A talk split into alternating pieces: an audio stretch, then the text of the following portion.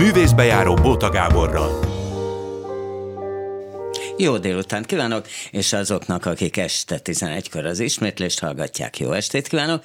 Én Bóta Gábor vagyok, elmondom a mai menüt. Elsőként Hegedűs D. Géza van itt, mindenki ismeri, Kossuth meg egyetemi tanár, meg színész is, meg rendező is, meg DL-lázott, meg a jó Isten tudja még mi mindent csinál, a Maszk Színész Egyesületnek is az elnöke, nem tudom mindent felsorolni, és amúgy körülbelül le se jön a színpadról, szerintem úgy nagyjából, amellett, hogy tanít, úgy körülbelül egy hónapban, hogy 25 előadás megvan, bologat, hogy abszolút, abszolút megvan. A következő telefonban lesz, mert Szabadkai remek színésznő, amúgy most itt próbál a Radnóti Színházban, de hétvégére. Hazament Béres Márta, őt nem biztos, hogy mindenki ismeri, pedig egy egészen kiváló színésznő Géza forgatott is ö, vele, és, és hát hosszú ideig ö, Szabadkán van egy Kosztolányi Dezső ö, színház, amelyik ilyen experimentális jó vad dolgokat is ö, bemutatott, most szabadúszó, játszik egyébként. Szerbül is, van egy elképesztő önálló estje, a Van Men, nem Men, Van Girl Show, ö, amit egyébként úgy tudom, hogy nem sokára megint játszik Pesten is, de már jó régen vagy nyolc éve bemutatta, és az egészen elementáris, de nagy szerepeket például nem is olyan régen Anna Karelinát is játszott. Na, hát akkor, akkor ez, ez, ez lesz ma. Géza, te egyébként ott kint kérdezted tőlem, hogy hogy tudom én megjegyezni azt a, azt a temhérdek előadást, amit látok, és hogyha nem írom meg rögtön, akkor mi van. Most ezt kérdezhetem én is tőled, hogy te hogy tudod megjegyezni a, azt a temérdek és a teteibe egészen más típusú szerepet. Tehát, hogy az egyik pillanatban a Hamletben a Claudius, a másikban mondjuk a Rózsa völgyiben nem kisebb személyiség, mint Churchill vagy. Tehát van, mert eszmetlen mennyiségű szöveg van a fejedben. Hogy megy ez? Igen, de, de valahogy ez pont olyan, hogy, hogy mindegyik egy kötött pálya tulajdonképpen. Tehát pontosan tudod azt, hogy hogy mindegyik egy másik ember. És más szerzőtől, más világban. Na de attól még mondanak egy rakat szöveget. Igen, de hát ez csodálatos, hogy mindegyik egy szerkezet, ami úgy fölépül, mindegyiknek van eleje, vége, egy csodálatos történet, tudod, hogy hol van a helyed ebben a történetben. Ez most azt jelenti, hogy soha a büdös életben nem izzadtál meg szövegtanulással? Szövegtanulással Tehát... rengeteg munka van ám, hát az rengeteg munka, az nem adja könnyen magát. Különösen akkor, hogyha mondjuk a te személyiséged és a szerep megkövetelte viselkedés, morális vagy fizikai megnyilvánulás mondjuk a történeten belül, az bizony távol esik tőled, hát és akkor já. ezt közel hozni, és közel engedni magadhoz, elfogadni, elfogadni azt a gondolkodásmódot, ez egy küzdelem. Játszottál, és játszol is egy, hát a Claudius is egy jó nagy gazember. Hát, nagyon szélsőséges személyiség. De hát igen. ugye soha nem fogom ennek a címét megtanulni, segíts a hentes, a kurva, a mi és a félszemű. És a félszemű, igen. Egyébként az volt a, a munka címe az volt, hogy sóhaj, sóhajok hídja. Én azt jobban szerettem, mert igen? ugye egy vágóhídon játszódik, és a szarvasmarhákat, mikor viszik a vágóhídra a végzetükbe, akkor egy hídon vezetik át őket, és azt a hídat úgy hívják, hogy sóhajok aha, hídja. Aha. És én azt jobban szerettem, igen. azt a címet. Igen, szóval jó, de mégiscsak egy hentes voltál, és ugye a kedvéért azért meghisztál Meg. 115 kilóra. Így van. Ö, és ö, tudom, hogy akkor én kérdeztem is tőled, hogy ezt muszáj volt, hogy kellett ez, hogy nem lehet eljátszani soványul egy hentest. De biztos el lehet Van játszani. sovány hentes is. Van, igen, de én mikor megkaptam a forgatókönyvet Szász Jánostól, nagy élvezettel olvastam, és ahogy ott megjelent előttem, amikor első alkalommal találkoztam a történettel, a forgatókönyv olvasása közben, megjelent előttem ez az alak, és egyszer csak ilyen lett. Én nagyon, nagyon élveztem ezt a folyamatot, hogy olyanná alakulhatok. Ezt egy játéknak fogtam fel. Igaz, hogy nekem ezen is dolgoznom kellett, hogy a, a versenysúlyomhoz képest legalább 25 kilóval több De mit csináltál? Elkezdtél zabálni? És ő, szabadon engedtem magam, igen. Sem. Jól esett? Jól esett, de nem, volt motiváció. De mi csülöktől kezdve szalonna meg minden. Hát Tehát amit Ibrákba fiatalon teszem. ettél a szülőfaludba, az mind? Most zárójelbe teszem azt, hogy én vegetáriánus vagyok 22 éve. Jaj, jaj. Akkor mit És csináltál? Akkor ez, hát nagyon szerettek mindent egyébként, de nagy önfegyelemmel élem De most az azt életem. nem mondod, hogy vegetáriánusként hisztál, de, meg igen, de, de, és akkor mit kell lenni vegetáriánusként? Hát akkor ettem, amikor jól esett. Nem szabtam időkorlátot neki. Nagyon szerettem a, a süteményeket, az édességet. Aha.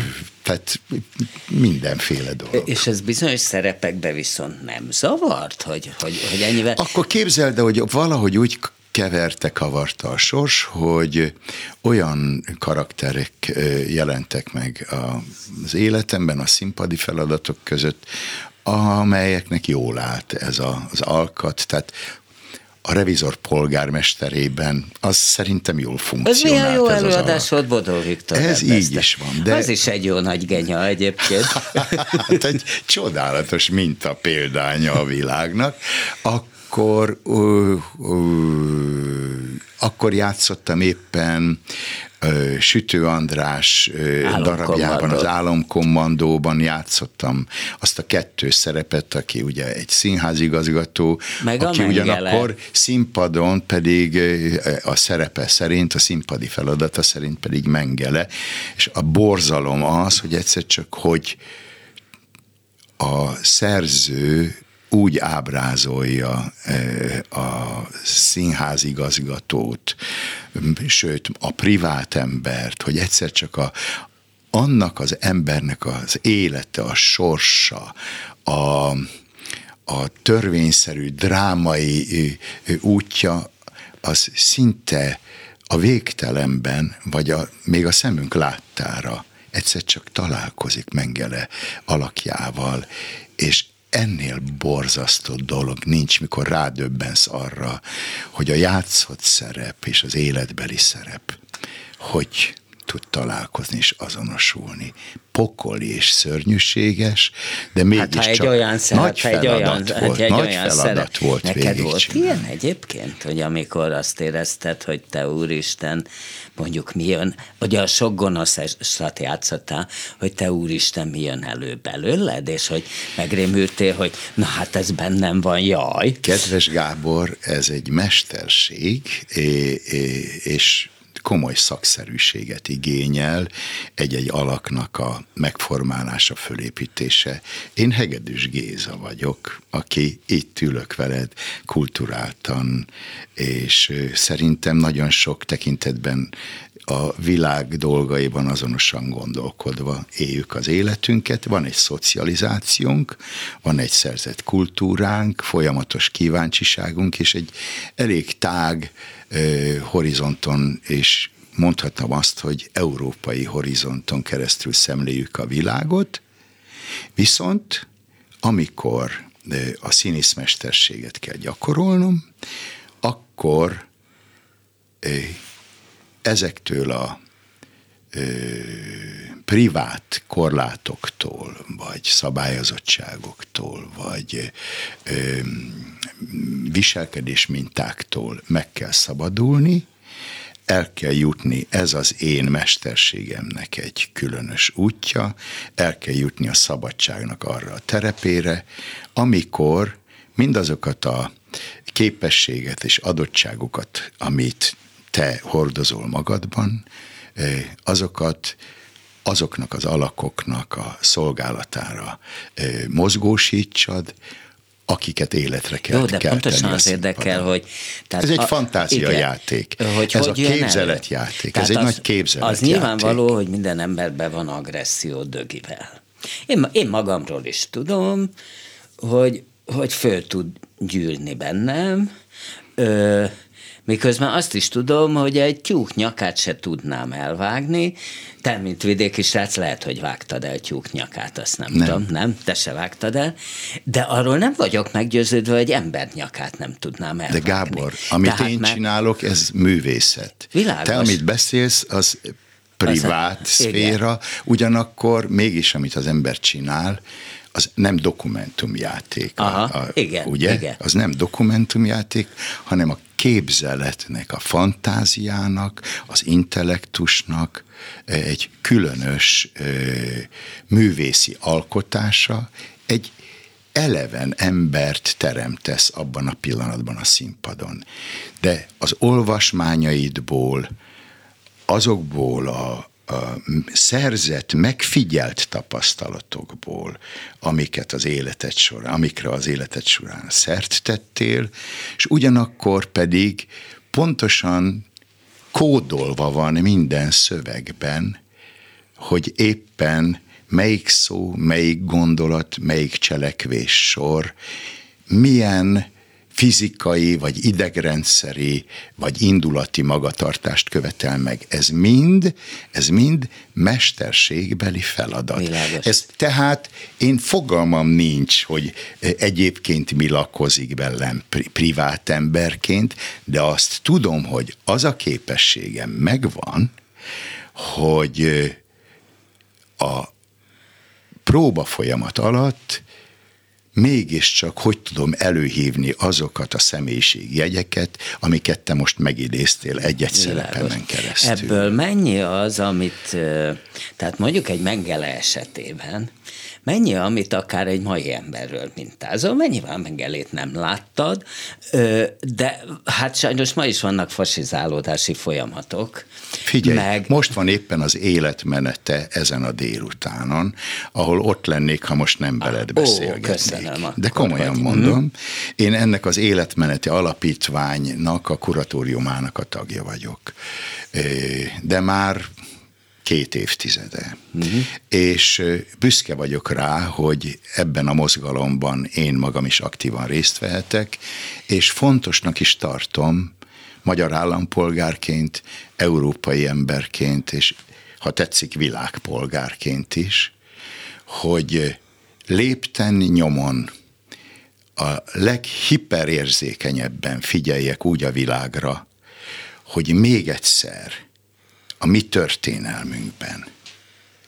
Ez a szélsőséges, gyilkos, emberáruló ideológia és ember tömegeket megmozgató, pusztító, szörnyűséges világ nehogy ismét Na de hát szárba azt, azt gondoltuk, hogy háború A veszedelem folyamatosan itt van körülöttünk. Hát ezt Ez tény ahogy te említetted az imént, hogy nagy örömömre én találtam rá erre a darabra, Igaz, hogy egy franciaországi barátom, mégpedig Márton László Párizs. A, a, Tehát a, nem a, ma, nem nem a drámaíró barátom, dráma, aki igen. szintén nagyon-nagyon meleg és szívbeli barátom, Márton László Párizs, aki ö, Volt jelen... is balhé, bocsánat, köztük, hogy a fiatal Ennek én nem voltam, tegyen, a, ennek idején én nem voltam, a nem voltam tanulja annak idején, de őket, de aztán nem. Laci barátom jelen pillanatban Béziében él, és ővele szoktam időnként kommunikálni arról, hogy éppen Franciaországban Aha. milyen jelentős előadások vagy művek születnek színpadon, és ő juttatta el nekem ezt a darabot, a Churchill és Garbó című darabot, és nagy örömömre, mert csak azért idézem meg most ezt, mert hogy mondtad, hogy mégiscsak időről időre ez a veszedelem itt van, az agresszió itt van. Látjuk, hogy a háború borzalmas ö, ö, jelenség, valóság az életünkben, azt hittük, hogy ez már soha az életünkben, hát ilyen közelségben, közel, és nem? ennyire veszedelmesen itt lehet körülöttünk. Churchill-lel mondatja el a francia írónő, a darabban, de eredeti dokumentumokból építi fel a, a, a drámai párbeszédet az írónő. Következőt mondja Churchill, hogy én olyan országok ellen harcoltam, ahol a művészeket koncentrációs táborba küldték, csak azért, mert kéknek festették a fákat, és zöldnek az eget. Én olyan rendszerek ellen harcoltam, ahol a gyerekeket arra tanították, hogy jelentsék fel a szüleiket, akiket aztán gázkamrába küldtek. A totális, undorító barbárság ellen harcoltam, de remélem, hogy ma már kellő távolságban tudjuk tartani ezt magunktól, legalábbis egy időre, mert félek, hogy az idő föloldozza az emlékezetet. És itt jön, amit nagyon fontos, amit mond, a történelmet lehet tanítani, de a történelem nem tanít semmire, és itt lép tovább ő is, és a válaszommal lépek én is tovább feléd. De szeretem azt hinni, hogy vannak nagy művészek, akik a világ őrszemei. A művészet túléli a politikát. A művészet mindent túlél. A művészet az emberiségben megnyilvánuló nagyság. A művészet önmagában képes arra, hogy megadja az emberiségnek a testvériség reményét, még akkor is, ha tudjuk, hogy ez illuzórikus remény. Hát igen, a művészet minden túlél, most az a kérdés. Túlél, és, és beszélgethetünk Molière-ről, Shakespeare-ről, vagy éppen egy kortárs darabról, Sütő Andrásról, igen, vagy bárkiről, közben, és itt van, jelen van, és itt van, túlél. Hol vannak árkon, bokron? Már rég az undorító barbárság, az a történelem szemétdombján van. Igaz, hogy elő-elő bukkan, de éppen ezért.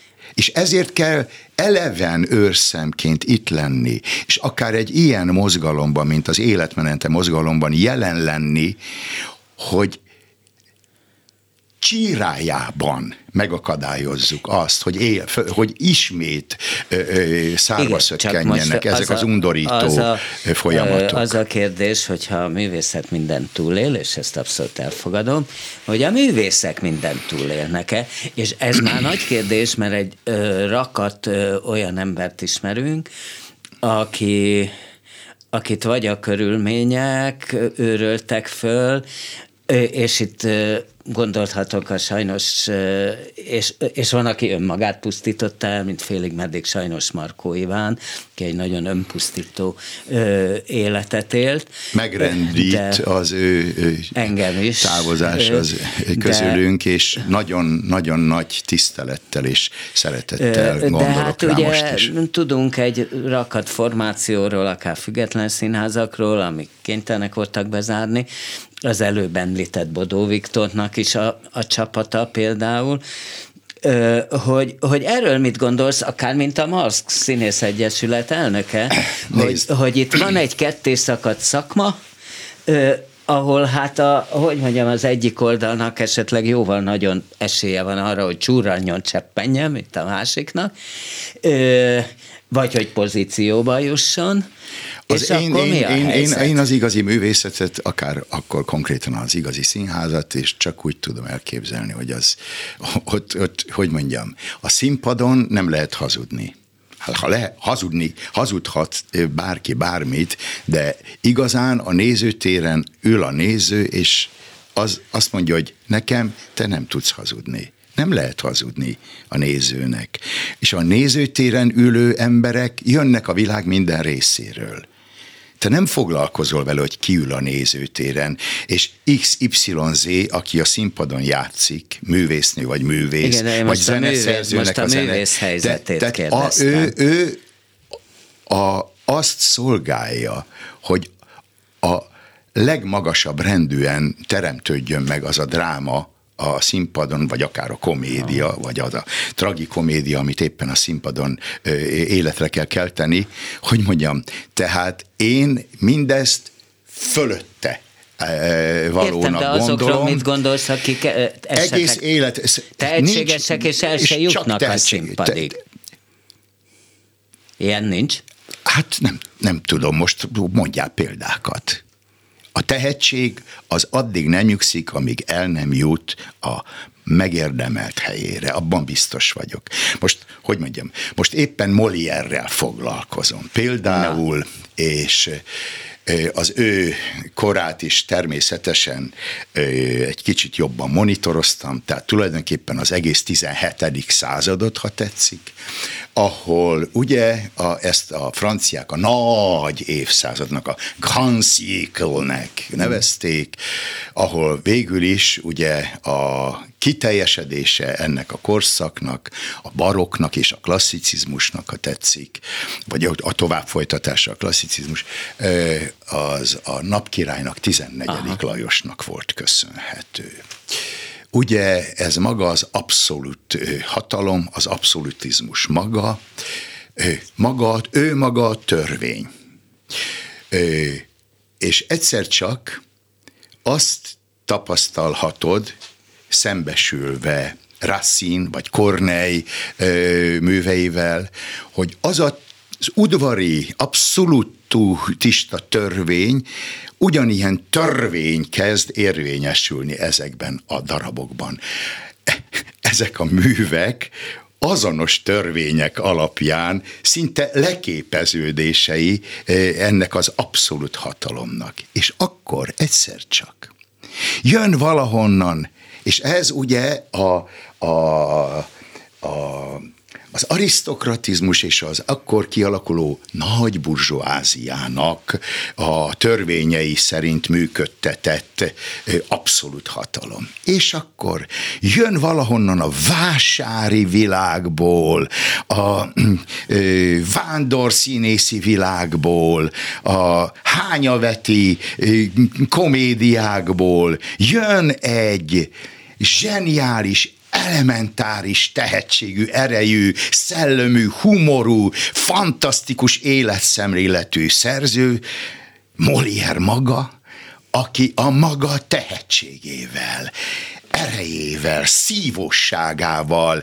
elszántságával, ambíciójával, képességeivel, zsenialitásával, lángelméjével eljut oda, nem, hogy versenytársa lesz ezeknek az állam és az egyház által dédelgetett ö, művészeknek és az ő színházaiknak, hanem legyőzi őket, mert maga az élet, maga a most, nem egy elképzelt nézőtérnek és elképzelt nézőknek prezentált színház, hanem a most, amiben benne vagyunk éppen, a legtapintatlanabbul, a leg vakmerőbben is radikálisabban fölmutatva, hogy ez a mi világunk. Igen. Magatokon röhögtök, kedves nézők, én is, magamat is hajlandó vagyok is, kilevettetni. Belepusztult írni. természetesen, Igen, meg, meg állandóan küzdelmet meg kellett folytatni. Bele kellett mondjuk írni, írni a tartűvbe egy a hát annál zseniálisabb Igen, a cárnak a követét, hogy Csodálatos. jaj, hát rendben van ez a rendszer ahhoz, hogy, de hogy ezt be lehessen mutatni. de mégiscsak a, a, de a célját elérte benne.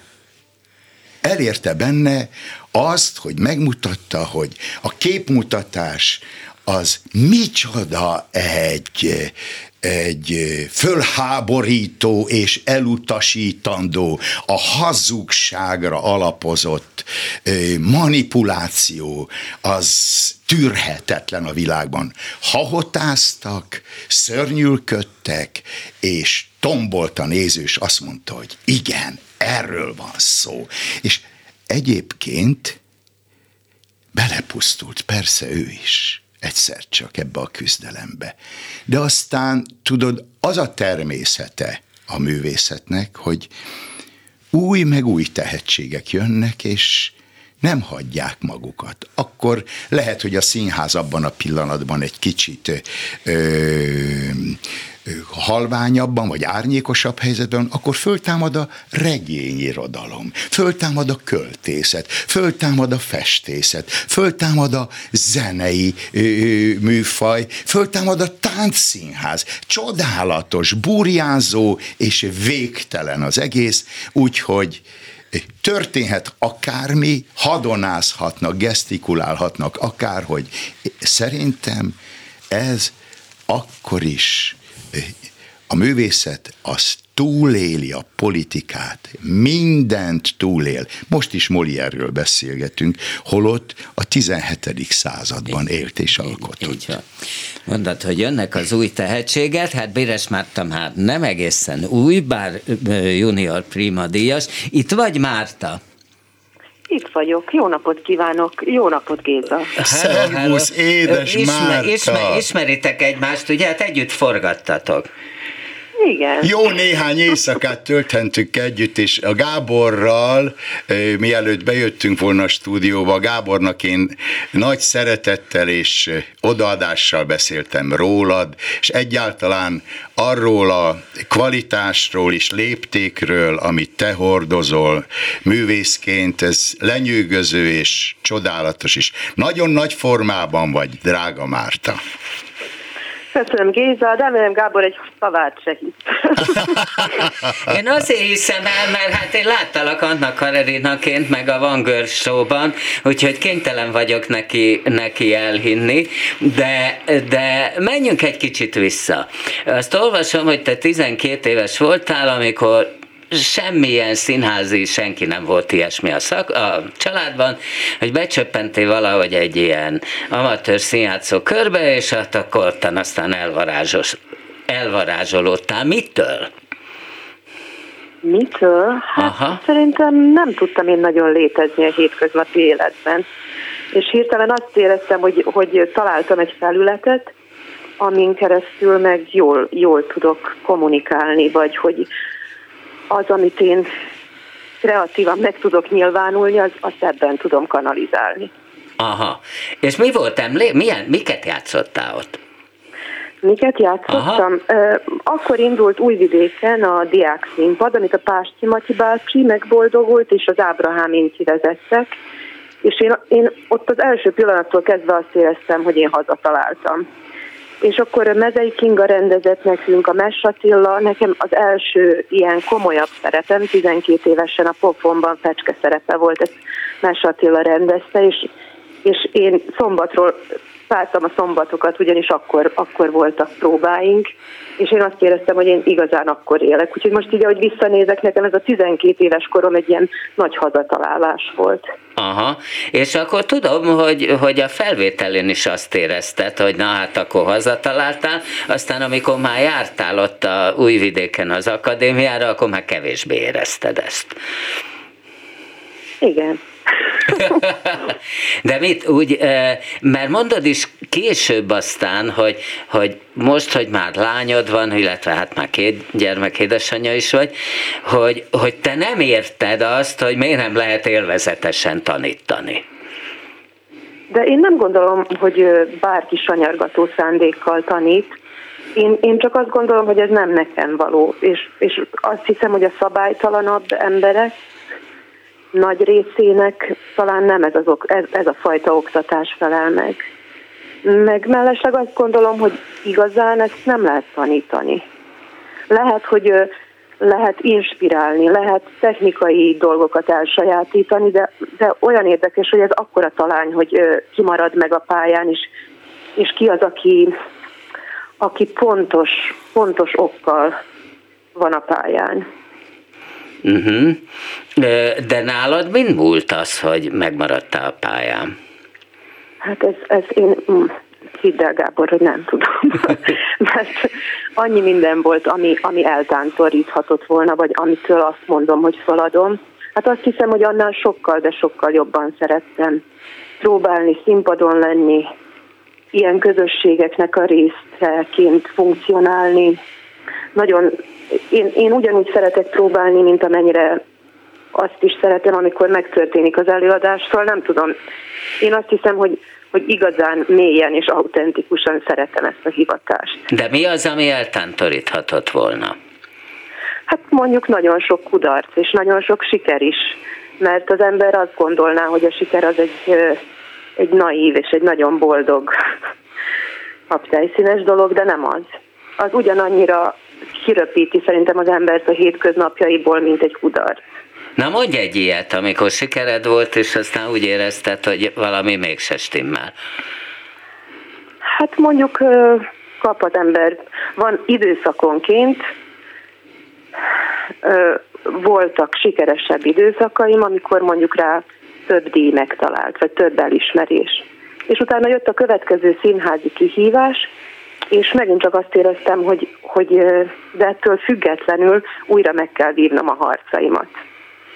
Hát te állítólag amúgy is kitalálsz magadnak, tehát hogy még nehezíteni szereted a helyzetedet, hogy mondjuk ö, ö, kitaláltad azt, hogy akkor egy év alatt elolvasod az Thomas Mann összest, meg a Márkez összest, ö, vagy, hogy, vagy hogy na, József Attila est, jó, nehéz dolog az Jordán Tamás után, de neki mentél, hogy akkor járod vele ott a ö, vajdasági falvakat, de akkor ahhoz napi 5 kilométer fut futás, meg, meg parafa a szájba és tükör előtt, az nem tudom mire jó, lehet, hogy Géza tudja, de, de mondd, hogy az, az meg mire jó. Mire jó? Hát a artikulációs gyakorlat. De miért kell ahhoz a parafa? Hát próbálja ki Gábor egyszer. Az előbb már tegeződtünk. Hát... Közé, és sokkal, sokkal plastikusabb lesz a beszéd, sokkal szebben artikulál az ember, mellesleg amikor fölmond a az ember memóriája, akkor lehet, hogy a száj ezt a mozgást le tudja követni automatikusan, úgyhogy már erre is volt célza. Szerintem ezek Tényleg? abszolút hasznos dolgok. Aha, aha. Na, mivel szoktad még nehezíteni maga, a pályádat? De ez nehezítés? Én nem tudom, nem? én ezektől boldog vagyok. Aha, Tehát az, hogy, hogy, hogy, hogy vannak ezek a dolgok, ez, ez valahogy úgy elmélyíti az embert, vagy, vagy azt érzem, hogy jobban készenlétben vagyok akkor, amikor meg kell ugranom egy lécet. Tehát valószínűleg másképp mennék ki a színpadra, hogyha nem foglalkozom a, a memóriámmal, vagy a fizikumommal, és másképp, hogyha, hogyha kondícióban tartom magam. Aha. Uh, ugye hosszú ideig a Szabadkai Kosztolányi Dezső színházban uh, voltál tag, amit hát Urbán András rendező nagyon erőteljesen meghatároz, és ez az állandó örökös kísérletezés, és olykor akár ugye erőteljes provokáció is, testi-lelki lemeztelenedés, meg ilyenek, hogy, hogy ez például mennyire, mennyire határozott meg téged? És aztán hát azóta ugye eljöttél szabadúszóként, és azóta például akár szerbül is játszol. Igen, három éve mentem el a Kosztolányiból. Biztos, hogy, hogy nagy nyomot hagyott bennem a Kosztolányi. De ö, azt hiszem, hogy az egy ilyen nagy válasz, vízválasztó, amikor az ember szülővé válik. És ö, sokszor azt éreztem, hogy, hogy hogy sokkal, sokkal kíméletesebb kell, hogy legyek magammal, és sokkal inkább tiszteletbe kell, hogy tartsam a saját hangom. Tehát, hogy az túl sok mindent vett ki ez a fajta. Úgy képzelem, hogy ott úgy nagyjából éjjel-nappal kellett próbálni, nem? Nem, nem, hát nem, nem is csak arról van szó. Tehát ez, ez egy olyan színház volt, ahol volt évadonként öt bemutató, vagy négy bemutató, vagy hat bemutató, mindegy is, öten voltunk a társulatban. Tehát mindegyikben benne kellett lenni. Igen, igen, és igazából nem hiszem, hogy ez volt az, ami engem onnan, onnan elvitt, hanem inkább az, hogy lehet, hogy történt egyfajta érés, amikor nagyon visszaszerettem volna találni magamhoz, és hallani a saját gondolataimat, hogy többet ne úgy fogalmazzak, hogy mi ezt így csináljuk, és mi ezt így gondoljuk, hanem egy kicsit szerettem volna már látni, hogy én hogy gondolom, és, és nekem mik a prioritásaim, és mi az ízlésem, és én azóta is ezt keresem, hogy minél inkább visszataláljak a, a saját forrásomhoz, és hogy abból táplálkozzak, mert szerintem egy színésznek a ha nincs meg az autentikussága, és hogyha ő maga elveszíti azt, akkor elvesztette a hitelét. Ö, azt is mondtad, hogy tulajdonképpen hát ez ugye akkor történt, amikor egy éves volt a lányod, vagy, vagy kicsit később, de hogy már egy évesen érezted azt, hogy a te minden hangulatodat le reagálja. És hogy ezért is döntöttél úgy, hogy eljössz, mert hogy ugyan a gyerek miatt jobb lett volna a biztonság, tehát társulati tagnak lenni, ám de miután minden hangulatodat lereagálja, azt is érez, né vagy érezte, hogy emiatt nincs jó kedved. Igen, én, én azt hiszem, hogy, hogy azzal teszek a legjobbat a gyerekeimnek, és biztos, hogy elkövetem én is a magam hibáit, de hogy, hogy azzal, hogyha, hogyha én az, ahogyan én létezem a világba, azzal hát most ez így nem fogalmaznék úgy, hogy példát mutatok neki, de hogy, hogy hogyha föltenném magamnak a kérdést, hogy szeretném-e, hogy az én lányom így érezze magát ilyen éves kortában, mint én most vagyok, azt tudom válaszolni, hogy igen, akkor azt hiszem, hogy jól csinálom a dolgaimat. Mm. Az mennyiben határoz meg, hogy, hogy hát délvidéki színésznő vagy? Ugye most megy az átriumban a Trianoni csata, amit Urbán András rendezett, és éppen a Kosztolányi Dezső Színház tagjai vannak benne, de hát benne van Alföldi Robert és Péter Fibori is, meg még, még egy magyarországi színész, akinek most nem jut eszembe a neve. Kovács Máté. Kovács Máté, bocsánat. Növendékem volt. Ah, bocsánat, akkor pláne. Egyébként Alföldi Robert is. Alföldi Robert, de azt őt mondtam. Vagy Igen, csak de akar... hogy ő is növendék. Ja, hogy ő is növendék. Na, hogy, hogy, hogy hát ugye ha nem jöttél volna el, nyilván, nyilván benne lennél. És ott egy rakat olyan probléma ö, hát fölvetődik, ami, ami hát abból, hogy, hogy valaki mennyire kisebbségi, mennyire érzi, ha átjön hozzánk kisebbséginek magá, magát, mennyire más típusú az a színjátszás, na ilyen dolgokat kérdezek. Azt hiszem, hogy inkább mást érzetben más az, amit a színházról gondolunk Szerbiában és Magyarországon. És ez nem, nem, az, nem gondolom, hogy ez a magyarországi vagy a vajdasági magyarok közti különbség, hanem, hanem mm, más dolgok a viccesek Szerbiában, mint Magyarországon. Más az, amit, amit, amit meghatónak gondolnak ott és itt. De nagyon érdekes, hogy, hogy azt gondolom, hogy, hogy hogyha csinálnánk egy metszetet, mondjuk a 2021-es színházi évadból, Szerbiában és Magyarországon, és lenne egy csereprogram. A magyarországiak megnéznék az öt legjobb Szerbiában készült előadást a 2021-es évben, és fordítva, nem biztos, hogy tudták értékelni. De hát egyébként milyen a rendszerváltás idején mennyire hittünk abba, hogy itt elmosódnak a művészetben a határok, és tök természetes lesz ezt az átjárás.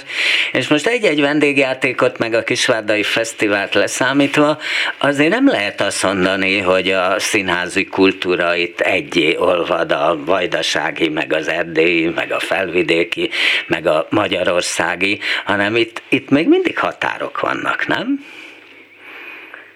Igen, én nem tudom, hogy a színház sokszor fölmerült még, amikor a Kosztolányiban dolgoztam, különböző rendezők föltették azt a kérdést, hogy, hogy kinek csinálunk színházat. És nekem, nekem azóta annyira beleégett az agyamba ez a mondat, hogy kinek csinálunk színházat, mert azt gondolom, hogy ez nem elhanyagolható kérdés. Persze az ember azt szeretné válaszolni rögtön, hogy mindenkinek, de, de néha én nem tudok erre még választ adni, de néha azt gondolom, hogy a színház az egy olyan médium, ami, ami, ami talán leginkább azokat érinti, és azoknak tudunk igazán jól fogalmazni, akiket a legjobban ismerünk. És szeretném azt gondolni, hogy ha csinálunk egy jó előadást, akár Újvidéken, Szabadkán vagy Budapesten, azt elviszük Norvégiába, akkor ott azt ugyanúgy dekódolják, és értik, és hat rájuk, de azt hiszem, hogy ritkán történnek meg ilyen szerencsés Én egyébként a Van Girl Show-t azt ilyen előadásnak gondolom. Látja, azt én is. Na ugye, de most tegeződünk, vagy magázódunk most? Mi van? Hát már én sem tudom, már én De kapom. tegeződjünk szerintem. Hát én vagyok, én vagyok, de hát nem. De. Szóval, hogy ö, ugye, hol voltál vele? Hát Magyarországon voltál vele, én a József Attila Színházban láttam, jó régen. Most tudom, hogy jössz vele megint. Igen, az átrium, átrium most májusban is és júniusban is játszani fogom, és hogyha minden jól megy, akkor szeptembertől repertoáron lesz. Oh. Má, május 22-én lesz az átriumban, és június 30-án. Na, ilyeneket nem szabad bemondani, mert számít reklámnak, de jó, de hát most már elhangzott. Jó, valamikor... Még jó, nem mondtam, hogy milyen mosóporral mostam, mert most szerigetek. Ah, jaj, jaj, de beszélgetés közben, vagy hogy? Igen, igen. Figyelj, fogok repetázni És valamikor. kérdezhetek én is a Persze. Mártától? Mondja, Drága Márta, hogy nagyon-nagyon fontos dolgokról beszéltél végig, és ugye én magam is ugyanazt átéltem, amit te vagy ahogy megértettem, hogy mikor megszülettek a gyerekeim, hirtelen a magam helye a világban megváltozott. És ráláttam magamra, és megértettem, hogy innentől kezdve nem én vagyok a legfontosabb. Még magam számára sem, hanem ők, akikért én most felelősséget vállaltam, és szinte minden perc, minden gondolat először mindig ők az origó onnan indul, és aztán minden onnan vezetődik le. Jól sejtem, hogy te is átéltél ilyet? Igen, hasonló, de én, én inkább azt éreztem, hogy, hogy én fontosabb lettem magam számára azzal, hogy, hogy gyerekeim lettek. Értem. Hogy én előtte, De én megértem, én nagyon... ezt is értem, teljesen értem, és nagyon világosan ö, ö, mondtad el ezt, hogy, hogy most jutottál igen szinkronitásba önmagaddal. De fejtsd ki, Márta, hogy, hogy mit jelent ez, hogy fontosabb lettél? Az, hogy azt hiszem, hogy én régebben egy kicsit a, a teherbírásomon túlpakoltam magamra. Nagyon Aha. sok mindent elviseltem, amit amit most így, hogy tudom, hogy, hogy még felelősséggel tartozom két másik emberi lény felé legalább, nem pakolok már annyit magamra. És, és sokkal inkább tiszteletben tartom azt az időt is, amit én a barátaimmal töltök, vagy azzal, hogy olvasok, vagy azzal, hogy csak pusztán semmit tevésben jól érzem magam az életemben, mint hogy, mint hogy tisztá, önmagammal tisztázatlan dolgok miatt egyik produkcióból a másikba hajkurázzam magam, és, és anélkül, hogy tudnék róla, fussak valami siker után, ami, ami, ami nem tudom tulajdonképpen, hogy hoz-e valaha is az embernek kielégülés. És akkor itt ott vagyunk annál a pontnál, amit te az előbb említettél, hogy akkor kinek játszunk, ugye? És akkor miért is játszunk, és van Zsuvénak egy csodálatos könyve, a komédiás feljegyzései a nagy francia színház történeti személyiségnek, színésznek, rendezőnek, teoretikusnak, hogy azt mondja, hogy hogy van az, teszi fel a nagy kérdést, hogy egyszer csak a világ különböző pontjáról ugyanabban az időpontban nagyjából, anélkül, hogy összebeszélnének emberek, elindulnak, és egyszer csak egy nézőtéren, ami lehet éppen az Újvidéki Színház, vagy Szabadkai Színház, vagy egy Budapesti Színház nézőtere, vagy bármelyik, összegyűlnek, és mindig ugyanannyian gyűlnek össze, ahányan ott lehetnek, és senki nem beszélt erről a másikkal, vagy lehet, hogy egy-ketten, de lényeg az, hogy ahogy mondtad, hogy micsoda médium a színház, hogy egyszer csak hogy vonzza oda az embereket, mert eleven történeteket, saját élet problémáikat és saját kérdéseiket szeretnék közösen végig gondolni, vagy az arra keresendő válaszokat a színpadi Márta? történetekkel.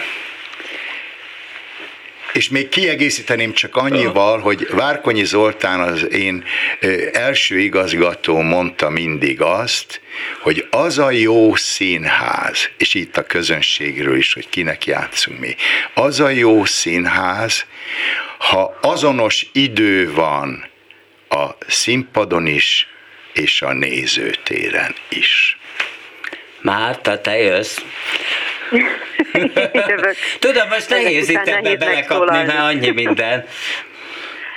Amit ki akarsz én, szedni én, én tudom, belőle. hogy kinek játszom. Én, én elsősorban a magam szórakoztatására és örömére játszom, mert nagyon nagy vitális energiával tölt el az, amikor, ha szét is szedem magam darabjaimra, mint ahogy néhány előadásban csinálom, de hogyha azt érzem, hogy nekem sikerül végigjárnom egy olyan utat, amit rajtam keresztül át tud élni, nem az összes ember a nézőtére, mert ilyen illúzióim nincsenek, de, de hogyha valaki, valakit magammal tudok ebben vinni, ebben az utazásban, engem, engem ez hihetetlen vitális energiával Márta, és az, az mennyire fontos neked, hogy, hogy hogy mondjam, hogy hány ember ismert téged, mert az azt is jelenti egyébként, hogy hány emberhez jutsz el, tehát hányan tudják azt, hogy Béres Márta, mert ugye rengeteg eszméletlen jó színész van mind a határon túl, mind vidéken, akiknek hát országosan a kutya a nevét nem tudja, pedig hát megérdemelnék.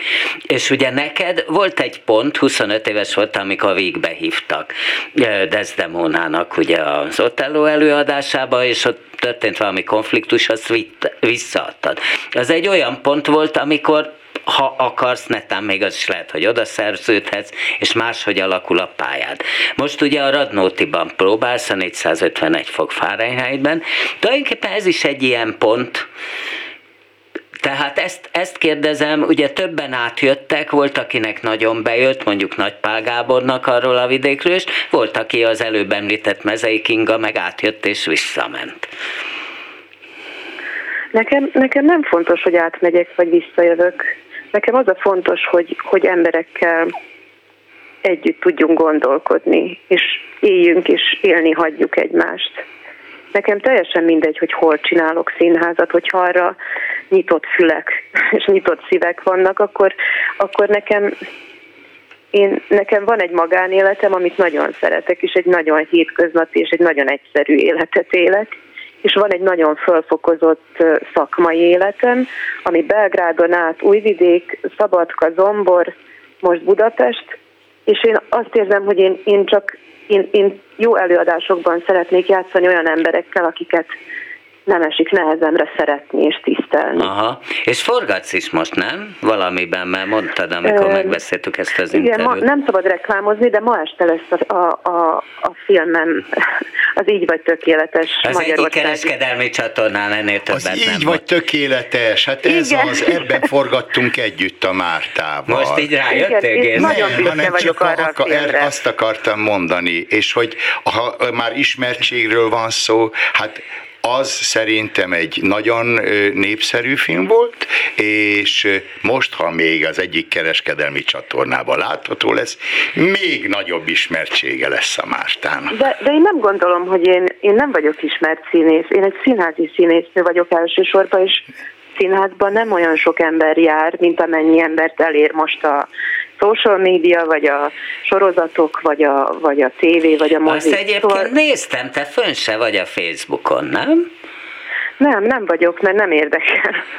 És Na az, most látod, ebben viszont... rokonok vagyunk, mert engem sem érdekel, és én sem vagyok fenn. Na. Annyira én fárasztó és több... annyira fölösleges. Jó, ebben nem egészen de, értünk de, egyet, de hagyjuk Mártát ha, érvényesülni. Két, két kérdésedre nem válaszoltam, Gábor. Igen. Hazudnék, hogyha azt mondanám, hogy, hogy nem szeretném, hogy több, több embert elérjek azzal, amit csinálok.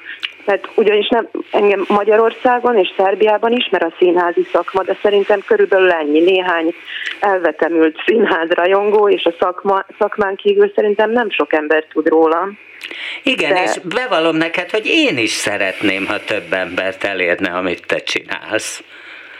Hát jó, mondjuk ez, ez anyagi előnyökkel is járna, szóval hogy jó ja. lenne, meg, meg azt hiszem, hogy tényleg nagyon nagy odaadással, vagy nagyon komolyan csinálom azt, amit a szakmámnak gondolok. Ez nem azt jelenti, hogy nem, nem fogok néha mellé, de azt gondolom, hogy egy jó cipész elmondhatja magáról, hogy, hogy jó cipőket gyárt, még ha néha valamelyik nem is sikerül. Azt hiszem, hogy ezt így álszerénység nélkül mondhatom magamról, hogy, hogy tényleg nagyon a tudásom abszolút maximumát adom mindenbe, amire, amihez a nevem adom. Mennyit és várt? attól boldog Igen? lennék, attól boldog lennék, hogyha hogyha több emberhez el tudnék jutni, de, de azt hiszem, hogy alapvetően nem ez fogja meghatározni a boldogságom. És most egy nagyon nagy kanyarral visszakanyarodok az előző kérdésedhez, amit nem válaszoltam meg, hogy kérdezted, hogy hol volt a Van Show. Aha. És játszottam Montenegróban, Boszniában, Szlovákiában, Magyarországon, Szerbiában, Romániában, és szerbül is, magyarul is ment egy csomó helyen, és mondjuk azzal olyan élményem volt, hogy, hogy teljesen nem ér, egyáltalán nem érdekel, hogy öt ember ült a nézőtéren, vagy volt úgy, hogy 200 ember nézte, és csak azt éreztem, hogy, hogy nagy százalékban az emberekben történik valami az előadás alatt. Abban rengeteg ez... minden van, tehát az egyik pillanatban egy könnyed revű, vagy egy strád, egy személyes esztrád, ami egy furcsa dolog, de tulajdonképpen megvan. A másik pillanatban mélyen fájdalmas, interaktív is, tehát meg is szólaltatod a, a nézőt, és nagyon ügyesen improvizálsz, nagyon jól ö, reagálsz. Ez sokat, de bemutattad ezt vagy nyolc éve. Ez sokat változott, ahogy te változtál az? Azzal? Hát az előadás gyakorlatilag ugyanaz maradt, de én, én szerintem nagyon megváltoztam. És pedig? Hát egészen egyszerűen az ember 20-as és 30-as évei között ott nagyon sok minden történik, érésileg, tartalmilag, eseményeket illetően. Szóval én, én Hát nagyon kemények, kemények voltak ezek a 20-as évek, és, és, és soha nem, nem váltanám le a, ezt, ami most van arra. Ezt, ezt a tapasztalatot, ezt a tudást, ezt a, ezt a nyugalmat, vagy nyugalom felé mutató tendenciát. jó, hát ez zárszónak is jó. Köszönöm szépen, hogy itt Szabadkáról itt voltál velünk. Béres Márta volt, így telefonon. Köszönöm a meghívást. Kedves Márta, én is örülök, hogy részesen lehettem ennek. És mint hallják az élces hangot, Hegedűs D. Géza volt a műsor első vendége, de itt maradt és figyelt, és időnként hozzászólt. Mindkettőtöknek nagyon köszönöm. Szia Márta. És Minden jó, nek, neked is. Márta. És akkor ez volt ma a művészbejáró. Ha van kedvük, akkor este 11-kor hallgassák meg az ismétlést. Ezúttal Priya tej. Bence, drukkoltam, hogy ki tudja mondani, de talán nem ment nagyon rosszul. Volt a hangpult mögött. Én változatlanul Bóta Gábor voltam. A viszonthallásra.